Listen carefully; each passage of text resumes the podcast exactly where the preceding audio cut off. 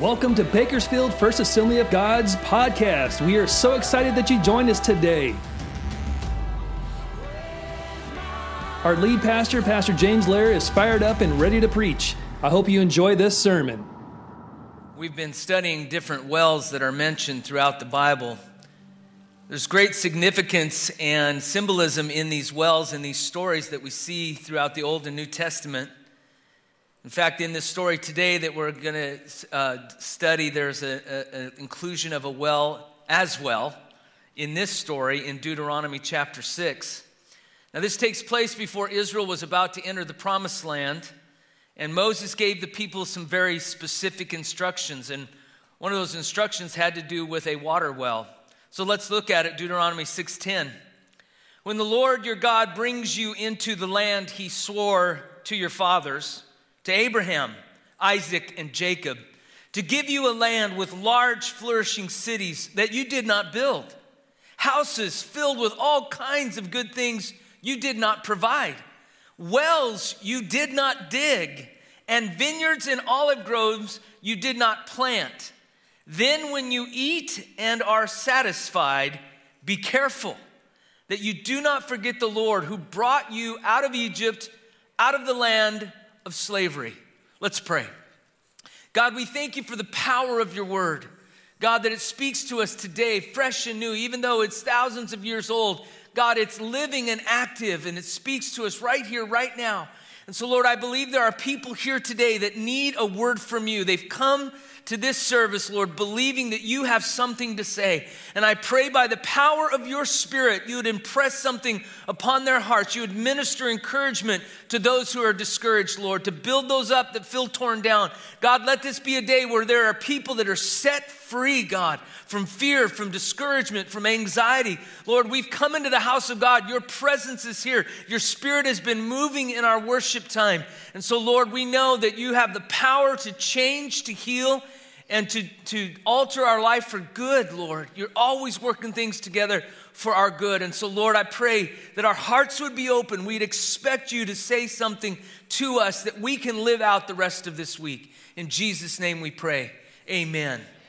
Here are some key principles we learn from this passage. Number one, God brings us out to bring us in. See, God brought Israel out of Egypt and brought them into the promised land. This is what God does. He brings us out of our circumstances, out of our situations, into something better. And that's certainly what took place for the Israelites. Remember, they had been wandering in the wilderness for 40 years. They had been living in a tent for 40 years. I don't care if that's a pop out motorhome, that's too long to be camping for 40 years. And so, after, after all the tent camp and all this time, God brings them into something great. He took them out of Egypt and to bring them into the promised land. How many know you can't go into the promised land unless you're out of Egypt? You can't be in two places at the same time. And so we can't be living in our dysfunction and be stuck there if we know God wants to set us free. We got to move to a new land because God's ready to bring us out of where we're at into something better. And this is what He gave Israel. Check this out. He said, I'm going to give you a land with large, flourishing cities that you did not build. He is going to give them houses filled with all kinds of good things they did not provide for themselves. This is, they're going to get furnished apartments. I mean, it's already there, you know, the bed's there, everything's already in place. And this is the big one God was going to give them wells they did not have to dig. The wells were already dug. Remember how hard it was to dig through that limestone, how difficult it was, how much time it took? They were already going to have wells dug for them. And then they were going to have vineyards and olive groves they did not plant for themselves. Man, they're going to be munching on grapes they didn't plant. Somebody else had done all the work. They had built these cities, built these houses, and planted this food and dug this well. And so God brings us out of certain things to bring us into something better. Now, we, we may not feel that way at times. When God is doing something in our life, He's He's bringing change into our life. We don't like change. Change is not always comfortable. But if you're a believer in Jesus Christ, get ready because God makes us change. He doesn't he loves us just what, as we are, but he doesn't he loves us enough not to leave us that way.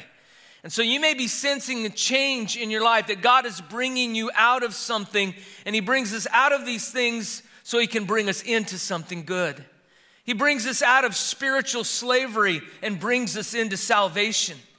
God brings us out of bondage and he brings us into blessings. However, now we all want to be blessed.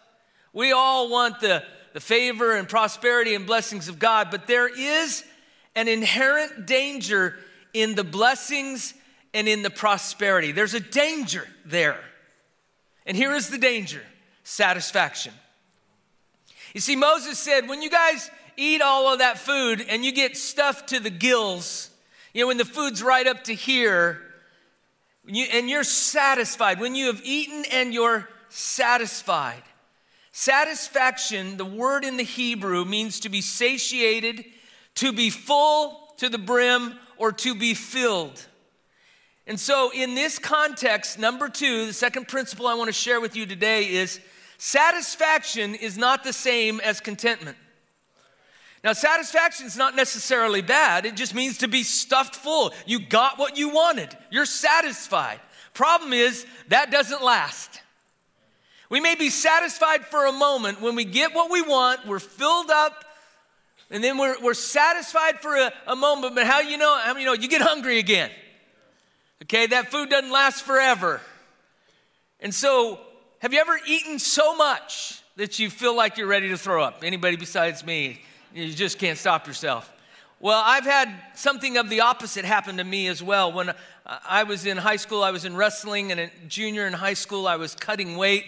Sometimes I'd go days without food and still work out and trying to make weight and get down. And I didn't have much weight to lose as it was, but it was just part of what the sport was about back then. They've changed now, but I remember I would dream of food. I mean, you know what I'm saying? I would think of, I'd spend my time just dreaming of food. And, you know, there was a day I couldn't take it anymore. I was so hungry. I hadn't eaten in a while. Opened the cupboard and ta-da! There is cinnamon Pop Tarts. The glory. I love cinnamon Pop Tarts.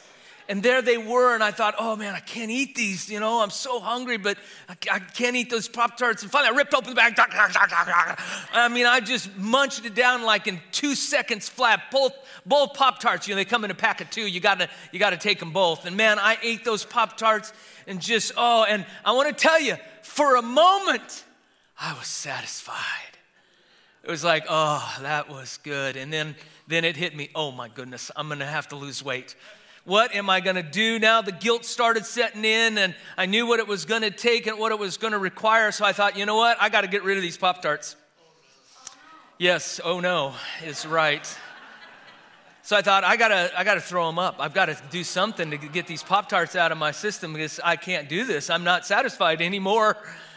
And so I tried, you know, the old raw egg, but, you know, like Rocky used to drink the raw eggs, and that didn't work. And I tried a bunch of different means. Finally, I was able to throw up. But in my effort of eating so fast, I had not chewed very well. And I got a chunk of Pop Tart caught in my nasal cavity. You have not lived until you've had a cinnamon Pop Tart in your nose that you cannot get out. I blew, I honked, I snorted, I tried everything I could to get this glorious chunk of Pop Tart. It may still be there, I'm telling you. So it satisfied for a moment, but then it was very unsatisfying from that point on. You see, satisfaction is getting what you want, but it doesn't last. It's not necessarily a bad thing, it just doesn't last, it's, it's temporary. But God, what He really wants to give us is not satisfaction, He wants us to have contentment. There's a big difference. Because satisfaction is only being happy when our desires are fulfilled. Contentment is being happy whether our desires are fulfilled or not. Contentment is not affected by those desires. In fact, contentment, it, it, can, it is a joy whether you're full or empty. And Paul pointed out the difference between satisfaction and contentment. Philippians chapter 4, verse 10, reading from the New King James. Paul says, I rejoiced in the Lord greatly that now at last your care for me has flourished again, though you surely did care but lacked the opportunity. Not that I speak in regard to need, for I have learned in whatever state I am to be content. I know how to be abased and I know how to abound. Everywhere and in all things, I have lear- learned both to be full, satisfied. I've learned to be full and to be hungry, both to abound and to suffer need. I can do all things through Christ who strengthens me. How many knew verse 13 by heart? We say it all the time, don't we? I can do all things through Christ who strengthens me. We say that before we take a big test in school or, you know, before you're up to bat with the men's softball against the youth. You know, I can do all things through Christ gives me strength, holding the wrong end of the bat. Uh, so we've used this, this scripture in a lot of different contexts, and I think that's okay. But the original context had to do with contentment. Because you know what? You can't be content without the strength of Christ. It's hard in this life. It is so difficult to find satisfaction. I can't get no satisfaction. Yeah, Rolling Stones. It is so difficult in this life because the moment you get something, something else out there is better, right? You buy something electronic, and then, you know, in a few moments, it's totally obsolete. Because there is just this push for more and more and more and more to be full, to be full, to be full, to be satisfied, and it just doesn't last. And so, what God has called us to be is content. Now, notice Paul said there are times of plenty and times of want. The NIV says he's learned the secret of being content. It's a secret that not many people know. Not many people can live there. We're, and I think what we need to do is change our focus in life. Don't desire to be satisfied, desire to be content. There's a big difference in how it'll affect your mood, your life, and your future. And so, the real key for Christ's strength is so that we can be content with whatever we have, plenty or, or little, much or small. Doesn't matter. We've learned this secret because I'm telling you, there are a lot of people that have a lot of things and they're still not happy. They have everything the world says you've got to have and they're still not happy. I don't know if you've ever done that. You've wanted something so bad. You've wanted it and you've desired it and, you, and then you got it and it satisfies for a moment, but not forever. And the thing about contentment is that it satisfies permanently, it keeps us steady. We're able to manage life better because it doesn't matter what we have or what we don't have. It's what matters is that we have Christ that we have the Lord in our life. And so God warned Israel to be careful. Be careful. When you're full, when you're satisfied, you got to watch out. Because satisfaction, satiation, and fullness can cause us to forget the blessings and where they came from. That's the danger of, of pursuing satisfaction, of trying to get everything you've ever wanted. The danger of that is even if you receive those things, you may forget where they came from. And God knew Israel was going to have this challenge. Think about it. They didn't even have to build cities, they were already built for them. They didn't have to build homes, they were already set for them. They didn't even have to plant crops. They, they came into this, all this stuff without any work and effort on their part. And so, number three, my third principle I want to share with you today is the danger of blessing is the tendency to forget. I believe God wants to bless his children.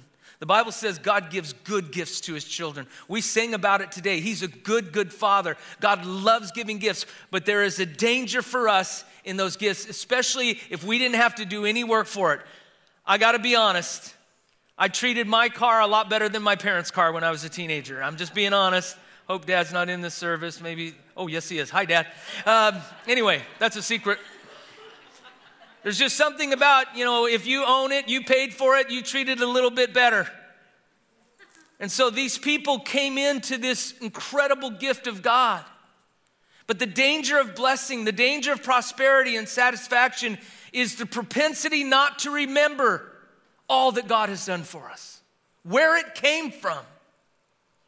God warns the Israelites at least 10 times in the book of Deuteronomy alone to do not forget. He says, Do not forget the Lord your God. Do not forget that I brought you out of a land of slavery. Do not forget the miracles I performed in the wilderness. Ten times he says, Do not forget.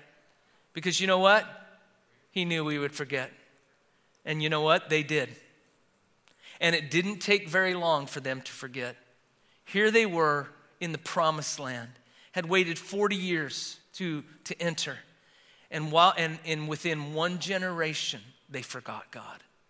Look at Judges chapter 2, verses 6 and 7.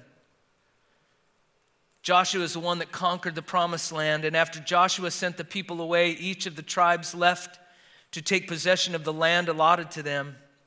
And the Israelites served the Lord throughout the lifetime of Joshua and the leaders who outlived him, those who had seen all the great things the Lord had done for Israel. Now drop down to verse 10.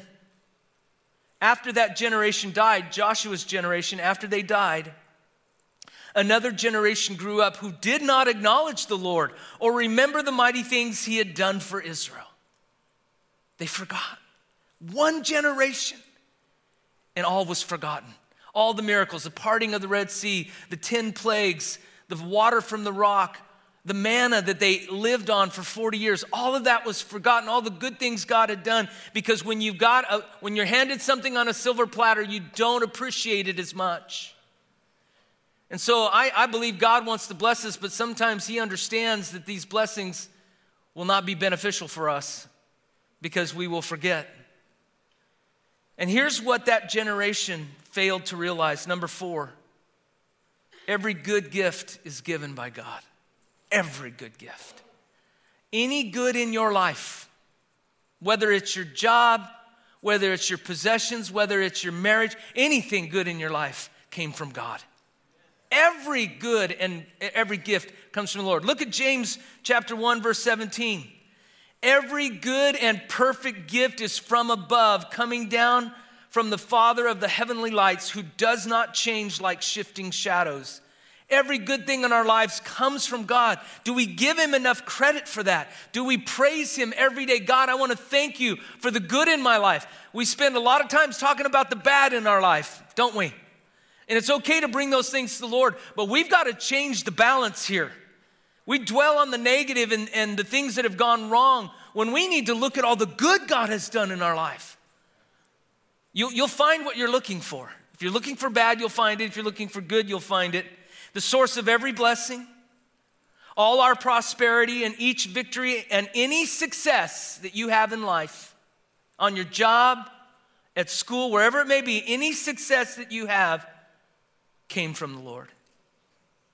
But unfortunately, over time, we tend to forget that. Instead of giving God the credit, we begin to believe that we deserve some of the credit. I mean, after a while, you know, it's like, okay, I've got this down. Thanks, God. You, it, it, I appreciated your help, but I got it from here. And we begin to think that, you know, we're doing this. These things are happening because of our great skill and our great knowledge.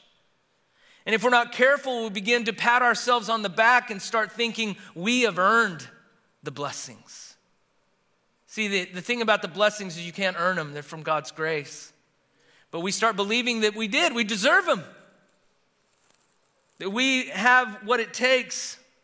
And God knew this human tendency that we would always begin to take credit for what God has done. This is just a human tendency. And so he warned the Israelites about this. Look at Deuteronomy 8:17. You may say to yourself, "My power and the strength of my hands have produced this wealth for me." But remember the Lord your God, for it is He who gives you the ability to produce wealth, and so confirms His covenant, which He swore to your forefathers, as it is today. God gives you the ability to produce wealth. God gives you the ability to be successful on your job, in your relationships, in your school. God gives you the ability. Every skill, every ability and talent are given by God. Now, we may accomplish great things, but that ability came from a great God. Rarely does God call great people to do great things. He calls not so great people to do great things. The Bible says he chose the foolish things of this world to confound the wise. He chose the weak to overcome the strong. Why? Because then God gets the credit. He deserves the credit. And so God takes ordinary people and does extraordinary things through them. And they, they can't boast because it came from God. But the temptation is we begin to feel pretty good about ourselves. Hey, I've done pretty good. And I think of all these great athletes who boast in themselves. There was a day when athletes were more humble. Does anybody remember that? I don't know if it was Muhammad Ali that changed all that. I'm the greatest of all time. You know, I don't know if that him and Howard Cosell going back and forth. I remember those days. So something changed, and so now the, many of the athletes they're they're pretty proud of themselves, and they are amazing. They accomplish amazing feats. But how many know that that athletic talent came from God? It was God-given talent, and God deserves the glory. And if we don't humble ourselves, we will be humbled. I, I know that from personal experience. Thus, the props. Here we go. Now, when Jolene and I first started dating, I took her on a very romantic date. We went to play tennis. The dorm where she lived, there was a tennis court behind the dorm, and we found a couple rackets and some old tennis balls that kind of lost their zing. And so we were just kind of batting the ball back and forth, you know, and I thought, you know what, I'm going to impress her. She's going to want to marry me after this. So she bopped the ball over, and I was going to slam it, you know, like they do on TV, just slam it. And so that ball came up, and I slammed that ball. And then we couldn't find it. I mean, it was like I hit it so hard, it must have gone over the fence into space. And, and I'm looking for the ball wherever it went. And all of a sudden, she starts busting up laughing, doubles over laughing. And she's pointing to me, and I'm like, what, what? And then I realized the ball had got stuck right here. I'm holding my racket. Where's the ball? I can't find the ball. And she's laughing. This is called the throat of the racket, by the way. I looked it up just so you know. It was stuck in its throat. Needless to say, we never played tennis again. Evidently, God has not gifted me with a talent for tennis. But all ability, talent, whether athletic, academic, or otherwise, was given to us by God. We need to acknowledge this. Any success you've had in life, give God the glory. Any, any blessing, you have a savings account, give God the glory. You, know, you own a car, give God the glory. You got a promotion, give God the glory because it came from Him. Now, He's gonna use us. God always works through people, but we need to remember where the talent came from. It came from God. Conversely, if we feel we're lacking in ability or skill, we can go to God and ask Him to help us. See, some people think they've done all the work, and then other people think they're worthless, that there's nothing they can do. They don't have the talent, they don't have the skill. And so sometimes we beat ourselves up and we feel intimidated and we feel overwhelmed, and maybe we're, we're put in a job we don't know how to do. That's exactly what happened to me. You see, I had no oil experience whatsoever when I went into the oil industry. And I'm working with people that have decades of experience.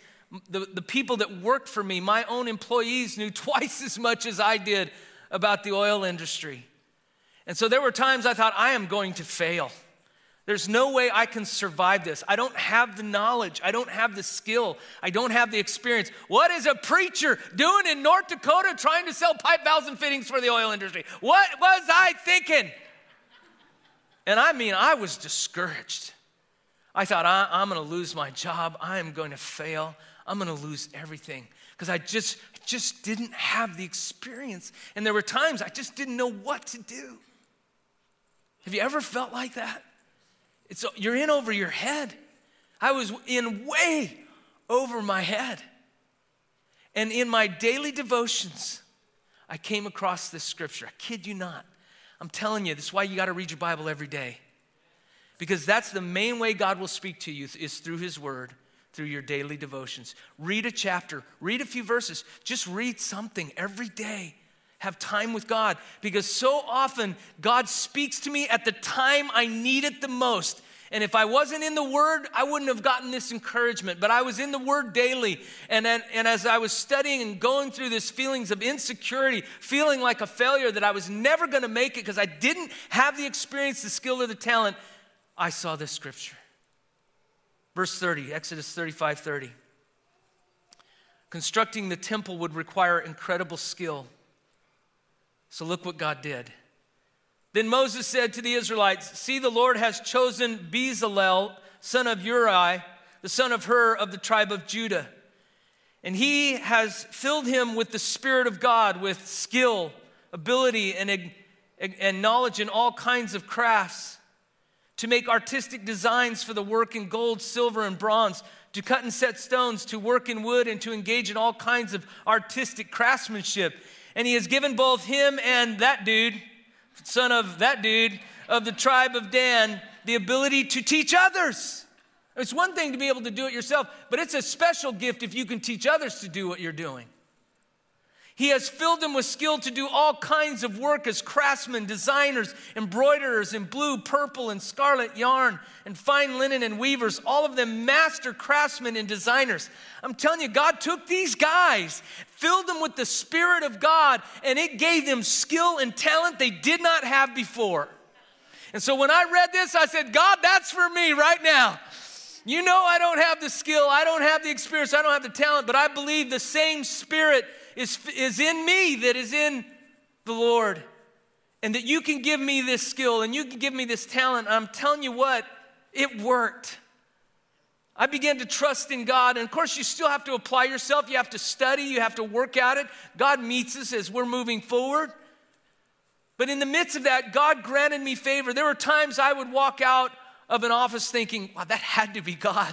That was a miracle. There's no way that I had the skill or the eh, ability to bring this to pass. And God showed great favor because I said, Lord, I can't do this. Fill me with your spirit. So I want to hear, I want you to understand today if you don't feel like you have it, you may not have it, but God does. And God will give you what you need when you need it.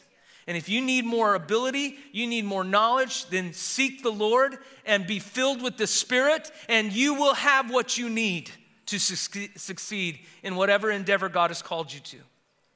Ask him, God, just like those dudes we can't pronounce. If you can fill them with skill and knowledge, you can fill me with skill and knowledge. Help me do my job. Help me succeed in my education. Help me have healthy relationships. Lord, I need skill. So listen, guys, if you're married, you need help. I'm telling you right now, you need help. We're boneheads, man. We don't have a clue. I read a meme that women are thinking about their men more than the men are thinking about themselves. You don't even think. We don't, you know, we, and you can tell by what I'm trying to say. it's not much going on upstairs. And so, if you want to be a successful husband, you need help, dude. You cannot do it on your own. You ain't got it. I'm sorry. You may think you had it, but you never did. She just put up with it for a time. And so, you got to get help. You need help bad. Don't come to me, man, I'm with you.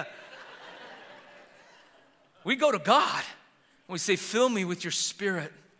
Help me be a good husband, a good father, because I, I ain't got it on my own. Notice it was the filling of the Holy Spirit that enabled them with skill. Not only human talent, but God gives spiritual gifts as well. He gives human talent, but he gives spiritual gifts. Look at 1 Corinthians 12 4 in the New Living Translation. There are different kinds of spiritual gifts, but the same Spirit is the source of them all. It is the one and only Spirit who distributes all these gifts. Verse 11. He alone decides which gift each person should have. So, every believer in Jesus Christ has the Spirit, and you have gifts from the Spirit. And they're not just the gifts of prophecy and words of knowledge, those are gifts too. There's nine gifts mentioned in this passage, but they're mentioned elsewhere as well. Gifts of administration, gifts of help, gifts of leadership, gifts of giving, gifts of encouragement. Man, I love people that have the gift of encouragement. I like hanging around those people when they use their gift on me. And so there's a lot of spiritual gifts. Every one of you has, has a relationship with Jesus Christ. You have spiritual gifts. Are you using them for the kingdom? Are you using them for God's glory? Because every believer in Jesus Christ should be serving in some kind of ministry. You never retire from the call of God. Whatever it may be, it, it may be a greeter, it may be an usher, it may be security, it may be teaching seventh grade boys. Oh, God, help us. Because I was one of those seventh grade boys.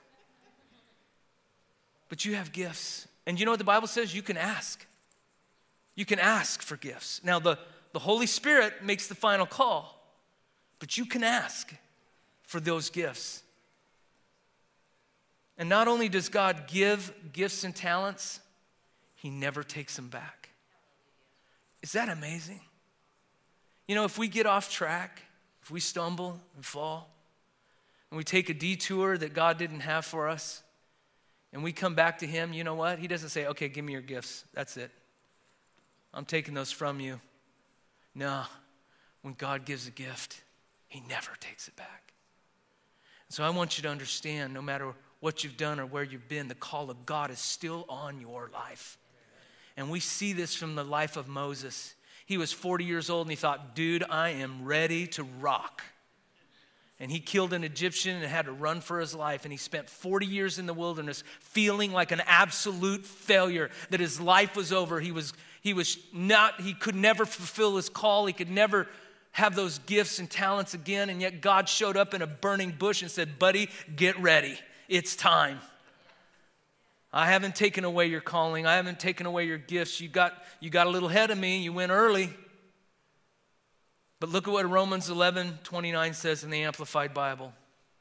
For God's gifts and his call are irrevocable.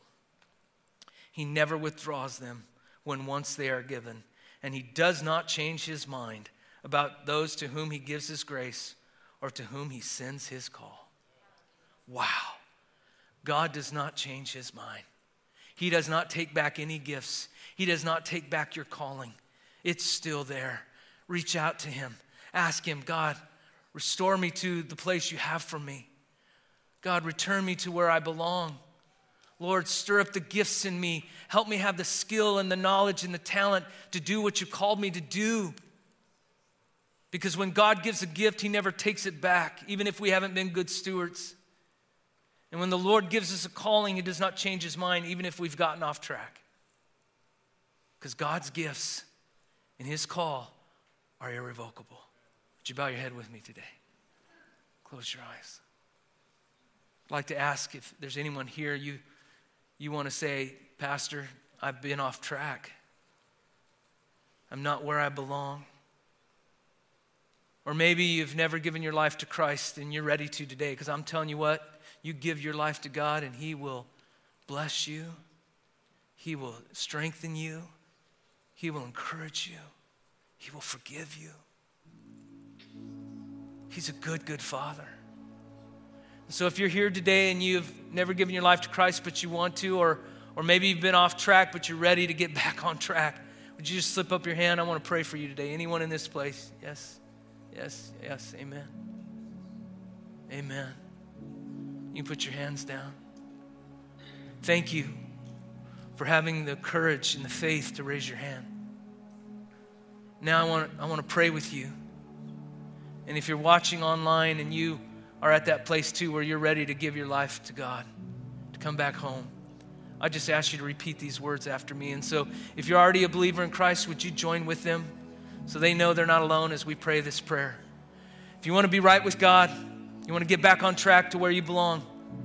Just repeat after me Dear Jesus, I believe. I believe you're the Son of God. I believe you died on the cross for my sins. And I believe you rose from the dead. Dear Jesus, I receive. I receive you into my life. I receive the Holy Spirit into my heart. And I receive eternal life that you have given me. In Jesus' name, Amen. If you prayed that prayer for the first time, please take that next steps card. There's a box to check that I prayed to become a Christian. And if you could fill out that information and just drop it in the boxes on your way out, we want to follow up with you. We want to help you on your journey. And if you're watching online and you prayed that prayer, just uh, reach out to us and text our number, and we'll reach out to you again as well. Would you stand with me as I speak the blessing over you? This is a blessing. Remember, it's dangerous. Came from God, not us, right? The Lord bless you, keep you. The Lord make his face shine upon you and be gracious to you. The Lord turn his face toward you and give you peace. You're free to go, or you can stay in worship or come to the altars.